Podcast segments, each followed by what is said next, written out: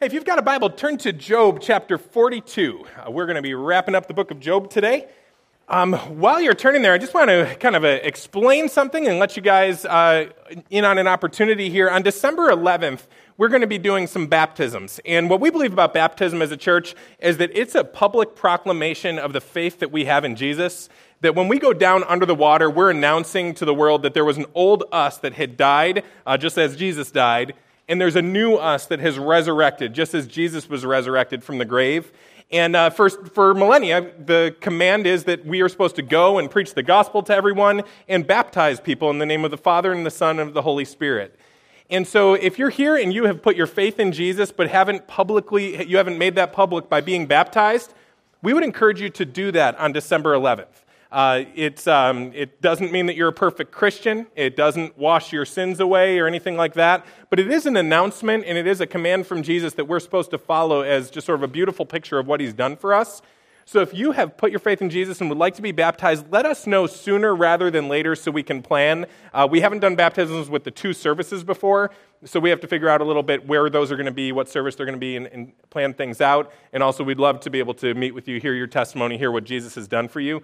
And so, if you are interested in being baptized, or if your kids, you're reasonably sure as parents, have put their faith in Jesus, um, they can be baptized too. You could email us at baptism at graceroadchurch.org, and we'd be able to uh, interact with you either online or on the phone or in person and, and talk it all over and get ready for that day. But it's a great day of celebration when we baptize, so we'd encourage you to do that.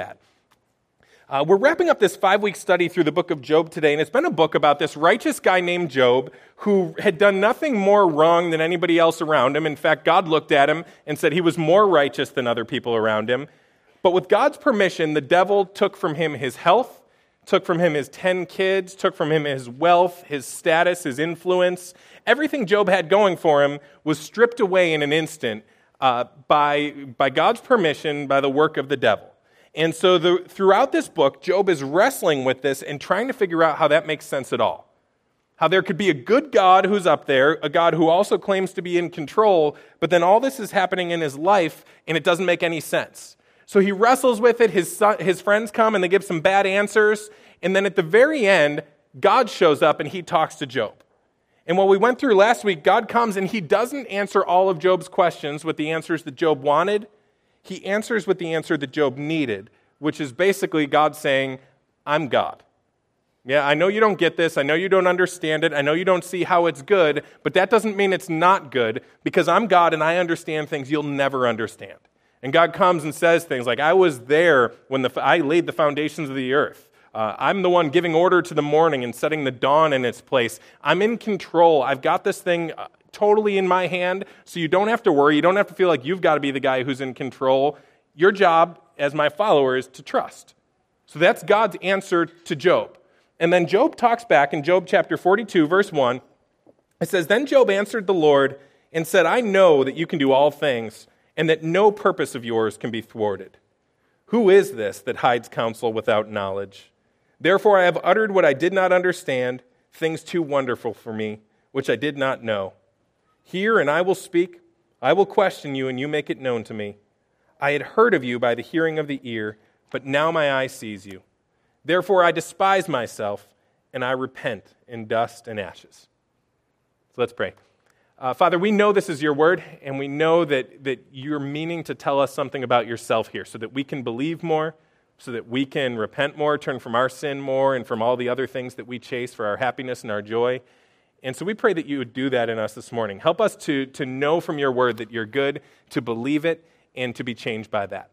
Uh, Lord, I just pray as we talk through your word this morning that you would be impressing on us uh, how good you really are, what a great future you have for us, and how you are in, in perfect control of things. And someday, even though we don't see it now, we will be able to say that it was all very good. And I pray this in Jesus' name. Amen.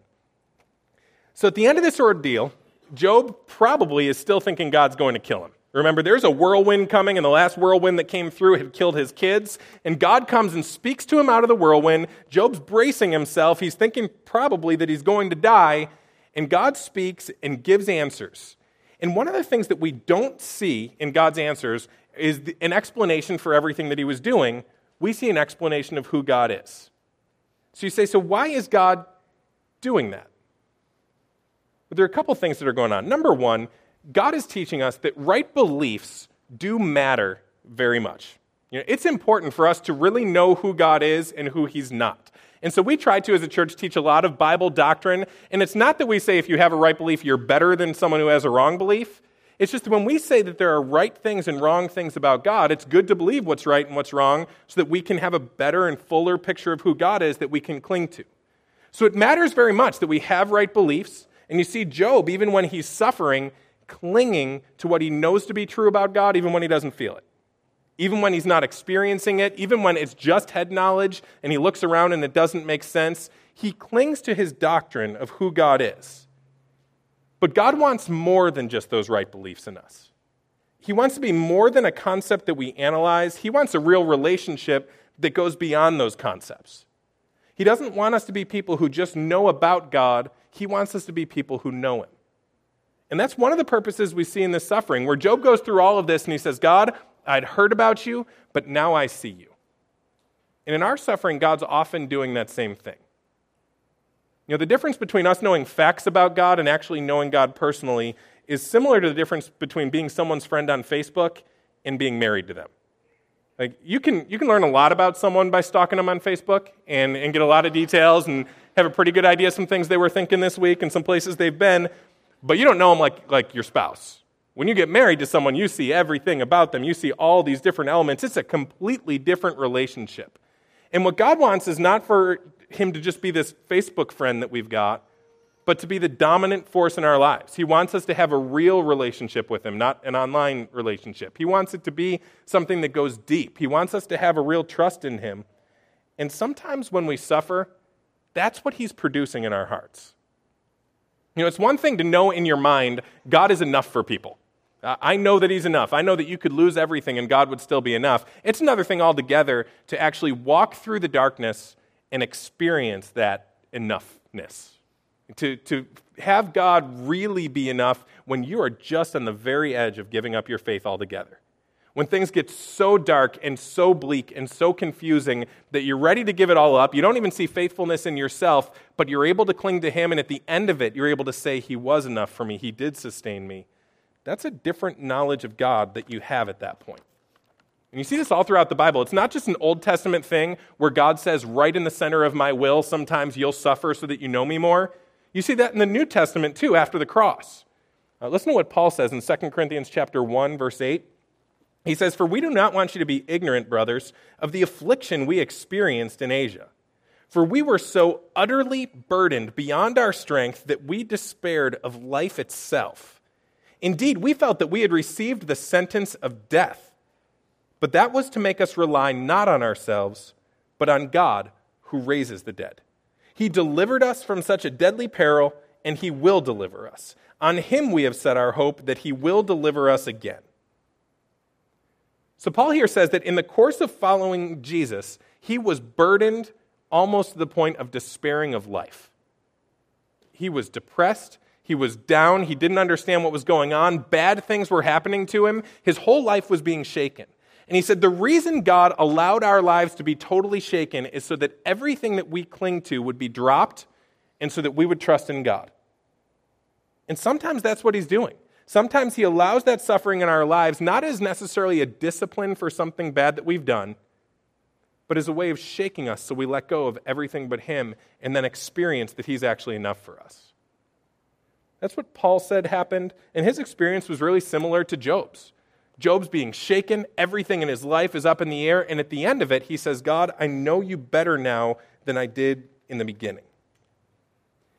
This week, I got an email from Ben Gustafson. He goes to our church. He's at the 9 o'clock service. And he's been studying through Job. And this is what he had to say. I thought he really hit the nail on the head. He says, Many of the things that God challenges Job on in chapters 38 to 41 are things that Job himself asserted throughout the book.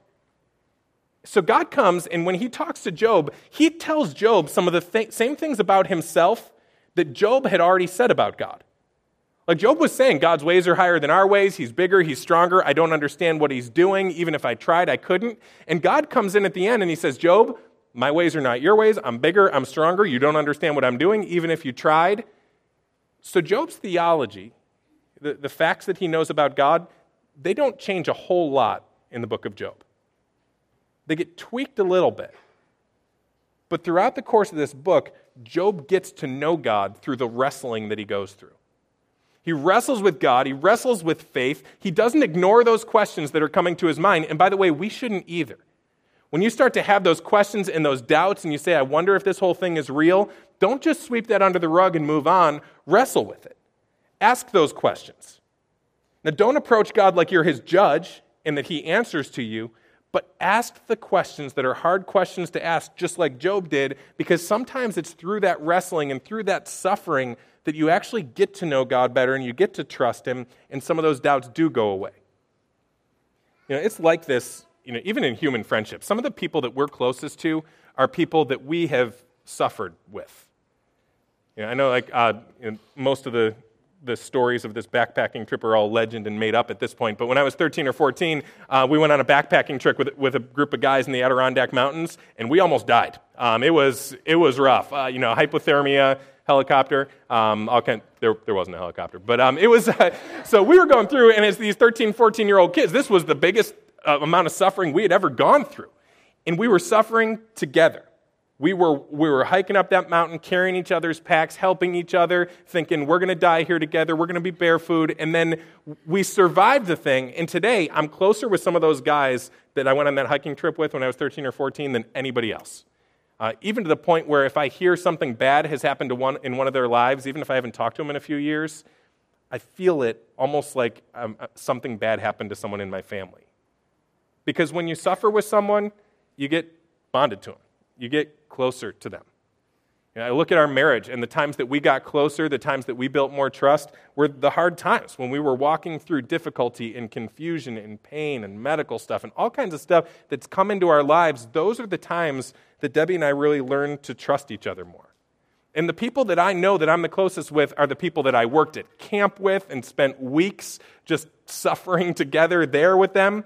Uh, the people that I did ministry with, people that I was around when they were confessing big sins and big struggles and, and almost losing their faith. Those are the people that I'm the closest to. And often God's purpose in our suffering is that He wants us to get closer to Him in that darkness. That even when He's hard to figure out, which is fairly often, He wants us to actually know Him and not just hear about Him. So, one of the worst things we can do when we suffer is throw the questions away, short circuit it, and just come up with a one size fits all answer for everything that God always does, or some cliched answer for why God allows suffering. God wants us to wrestle with those hard questions and not do what Job's friends did. You know, in this series, we've kind of just done, done a thumbnail view of Job where there's a lot of details we've left out, and we've completely ignored almost everything that his friends have said uh, throughout the course of this story. But his friends basically came and they said, We have got all figured out. We've got him packaged, and we know that if I do good things, then God will do good things to me, and I will know they're good right in that moment. So if I'm good, I get the good presents under the Christmas tree, and it's because I was good. And there was that one to one correlation. If I'm bad, God gives me coal in my stocking, and there's a one to one correlation between the bad things that are happening in my life and the bad things that I've done.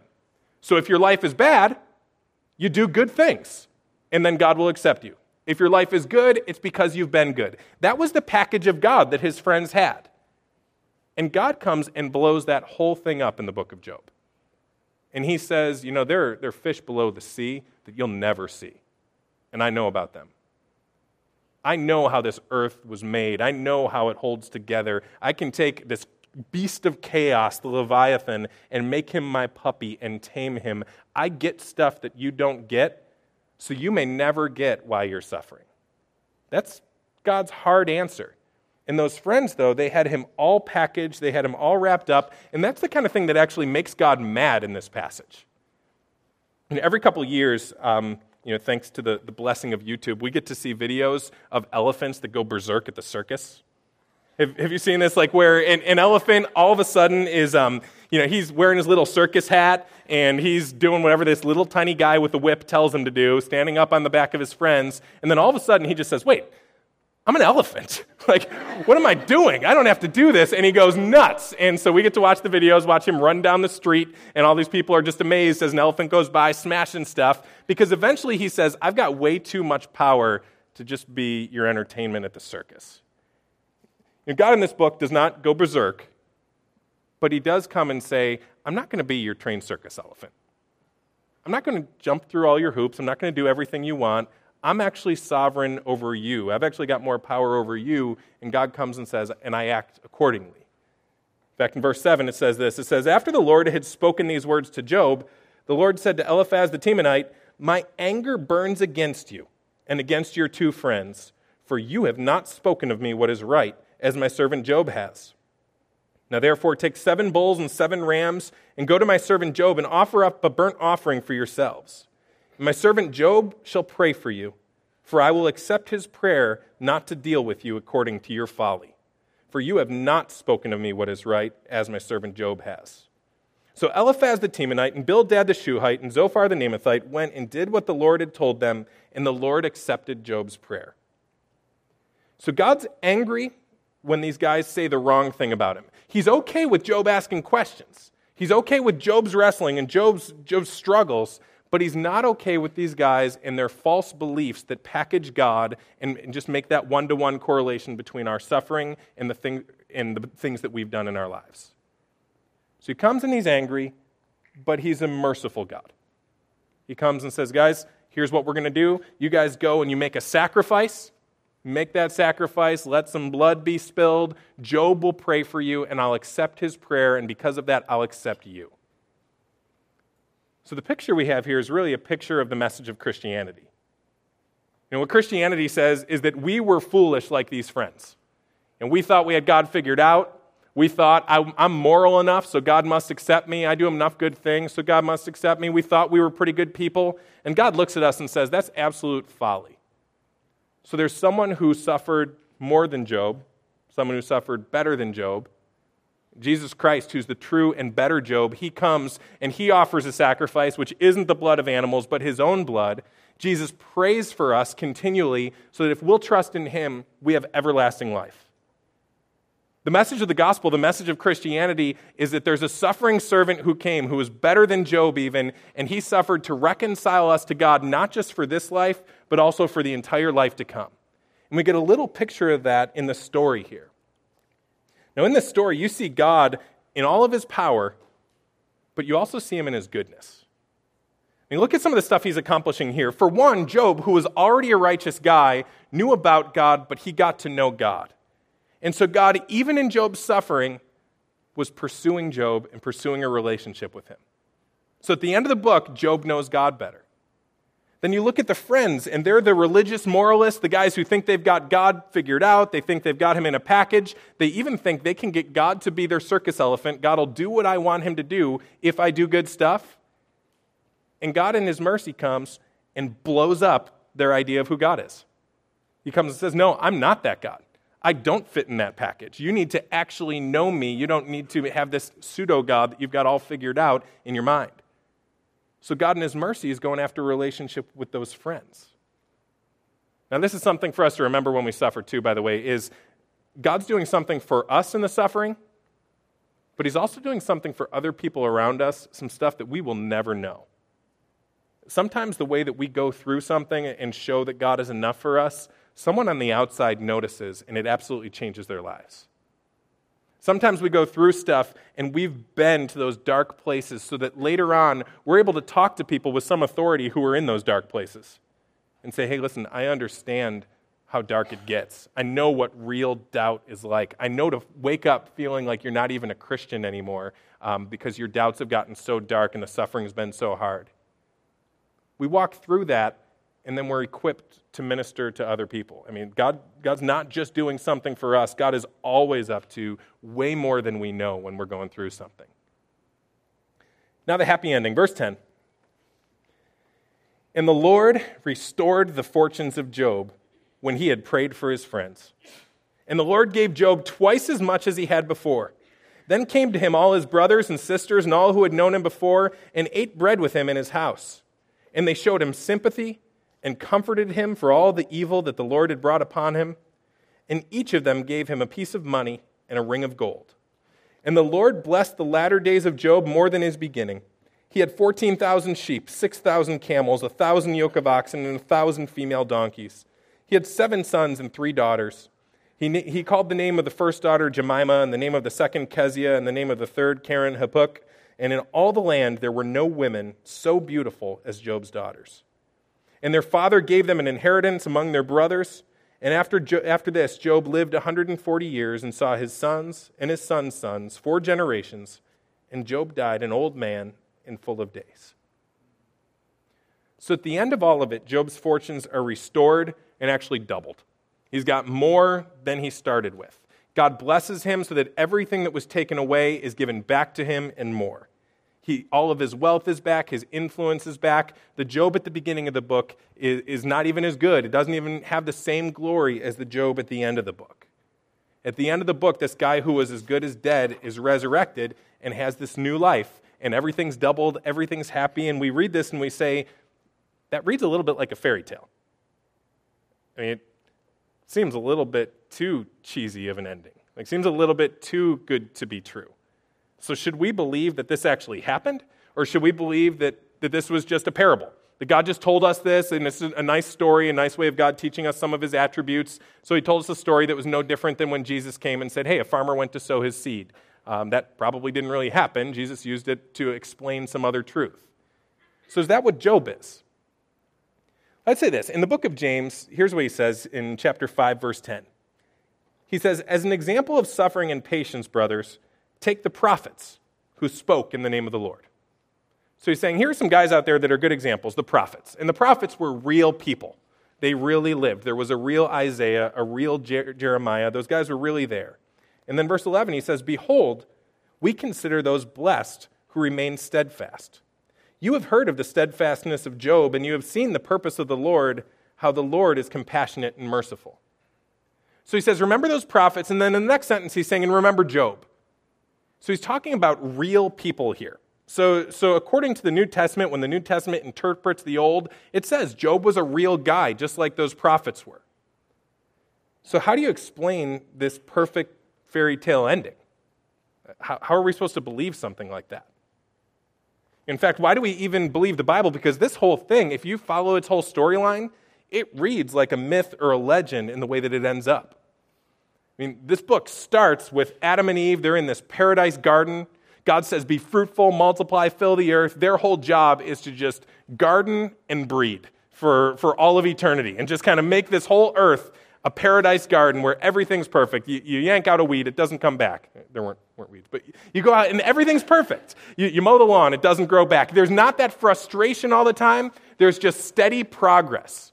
So they're in that paradise perfect place, but then a snake comes and they talks to them and they sin and they fall and the whole creation gets twisted. And all of a sudden everything's broken, nothing works. It's just like if a house gets racked just a little bit, none of the doors close, none of the windows open right. And that's what our creation's like. Everything is frustrating, everything's broken. We've had millennia of wars and conflict and pain and death. And then, 2,000 years ago, in on his white horse comes the hero, Jesus. And he comes and he's the one guy who's living a perfect life. He's the one who teaches all perfect things. And then he goes and he dies. And here he is, the ultimate underdog. I mean, he's, he's dead. So his friends are saying, I don't believe in him anymore. They're all going back to their lives. And then three days later, on his white horse again, he comes and he conquers death. He rises. He promises that he's going to come back. And then you fast forward to the end of the Bible and you see all of creation purified and then this new city coming down. And, and God says that in that city, there's no more pain, there, there are no more tears, there's no more sorrow, there's no more sin, there's no more death everything, the former things have passed away, all things have become new. We read that and we say, that's just another fairy tale. That's just another myth. It's just like any other story is a myth. So why should we believe this one? This was actually a struggle that C.S. Lewis had.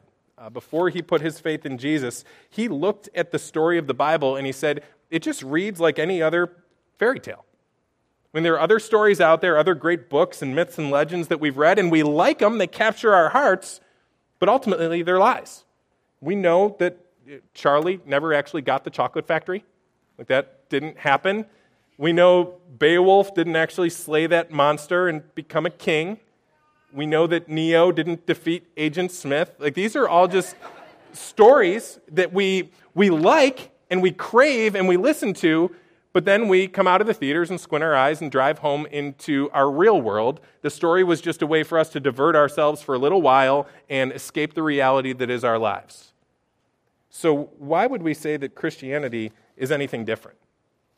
And C.S. Lewis said it's really just another popular story that's captured people's hearts. We like these stories, we crave them, but, but they're lies. And just like Beowulf didn't slay the monster, Jesus didn't rise from the dead. So, why should I believe this Christian story?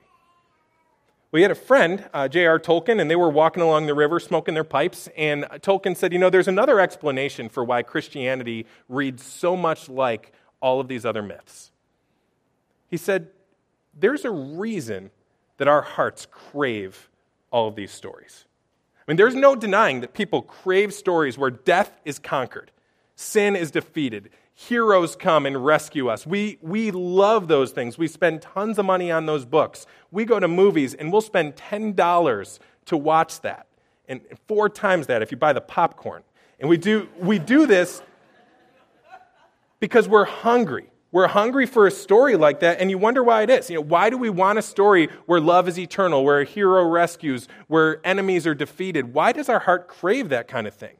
Why do we want to hear those? Why is it that every 14 year old girl in America is going to watch the story of vampires who overcome adversity and have babies and go off and live happily ever after? Like, why?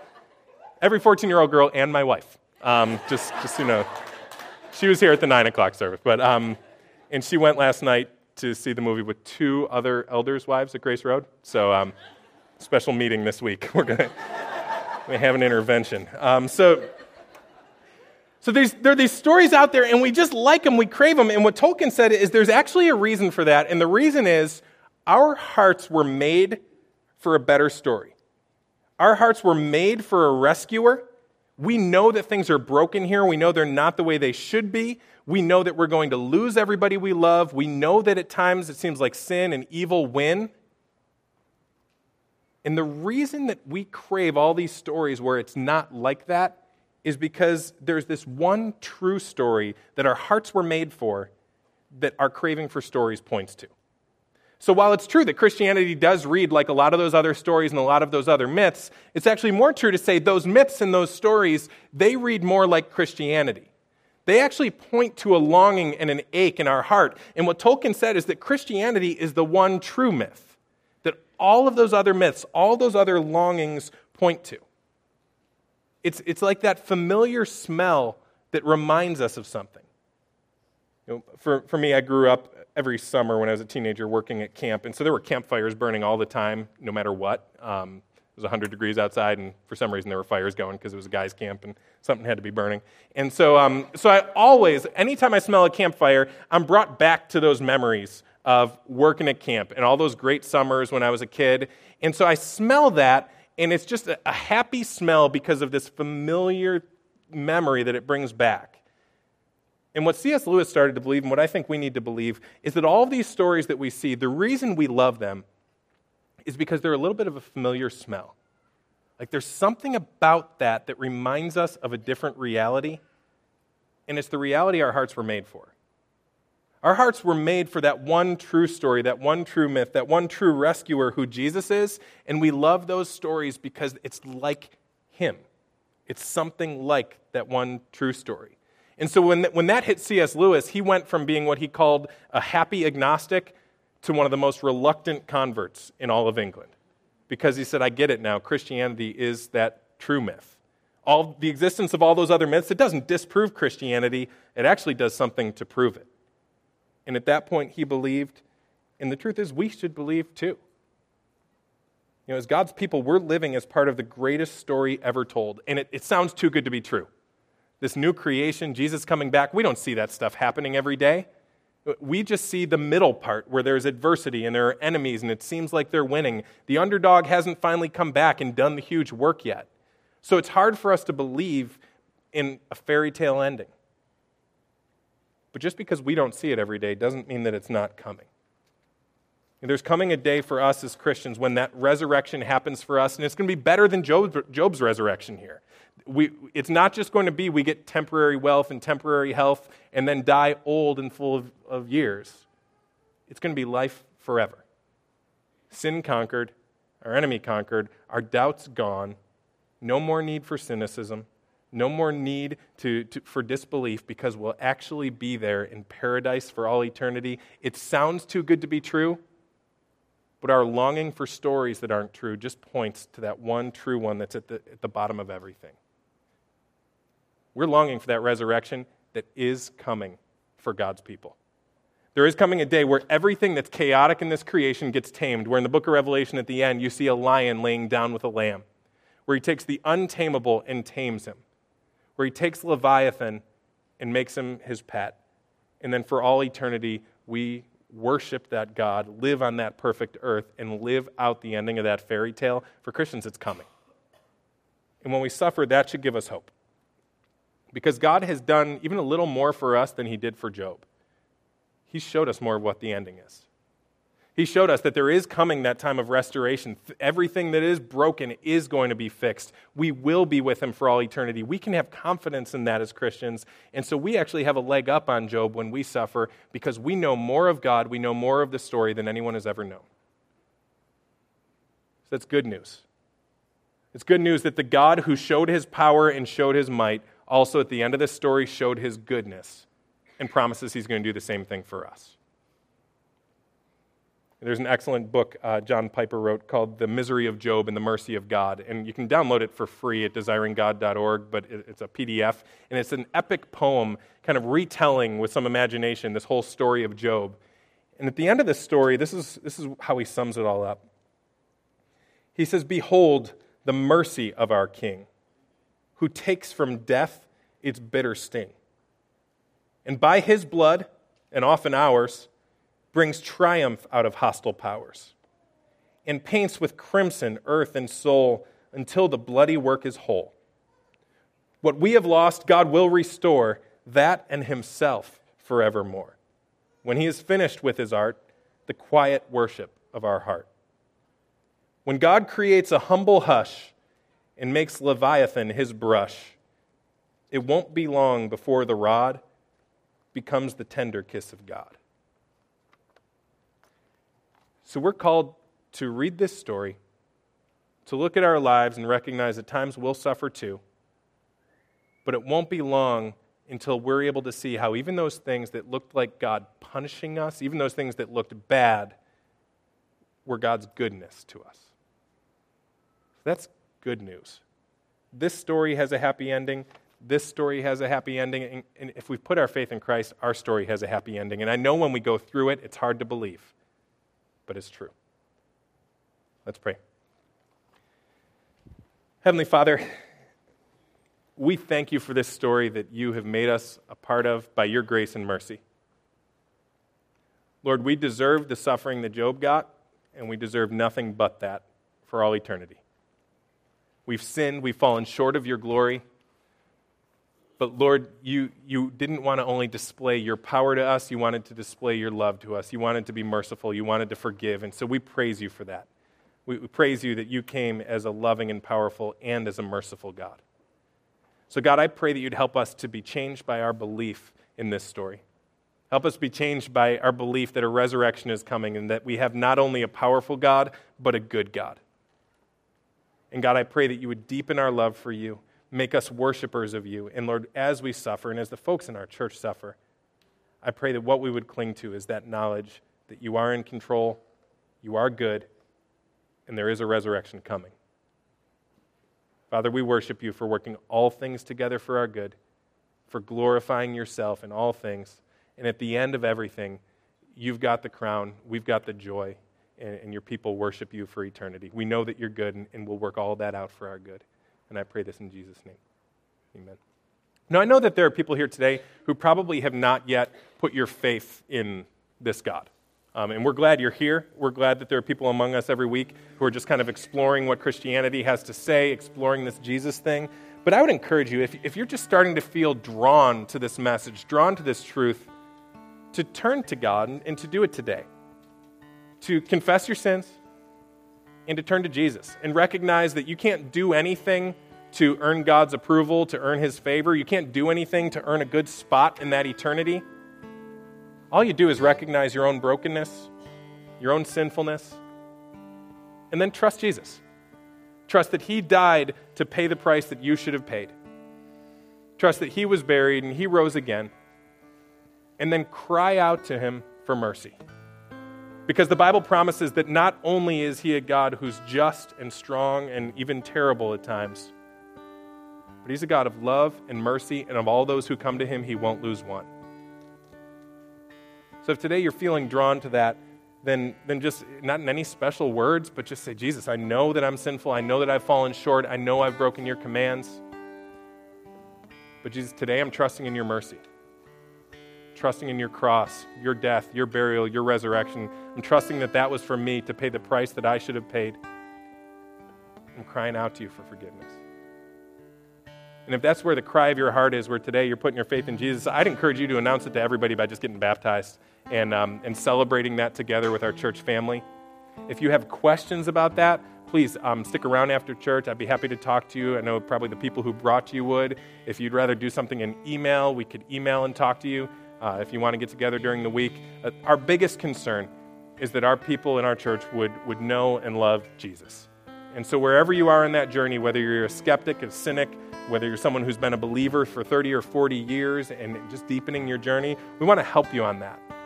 So please let us know how we can. Let us know um, what, what you need, what, what you need prayed for, what you need to learn, uh, how, you, how you're struggling. We're happy to help you. Uh, tell the people in your grace group, tell one of our pastors here, and we'd be happy to help you along that journey because we're all on it. We're all trying to go deeper in our faith in God, even at times when it's tough to do, and even at times when He doesn't make sense. But as we journey together, our faith gets increased, our joy gets increased, our hope gets increased, so that every time we suffer, we're able to look forward to some, something better that's coming.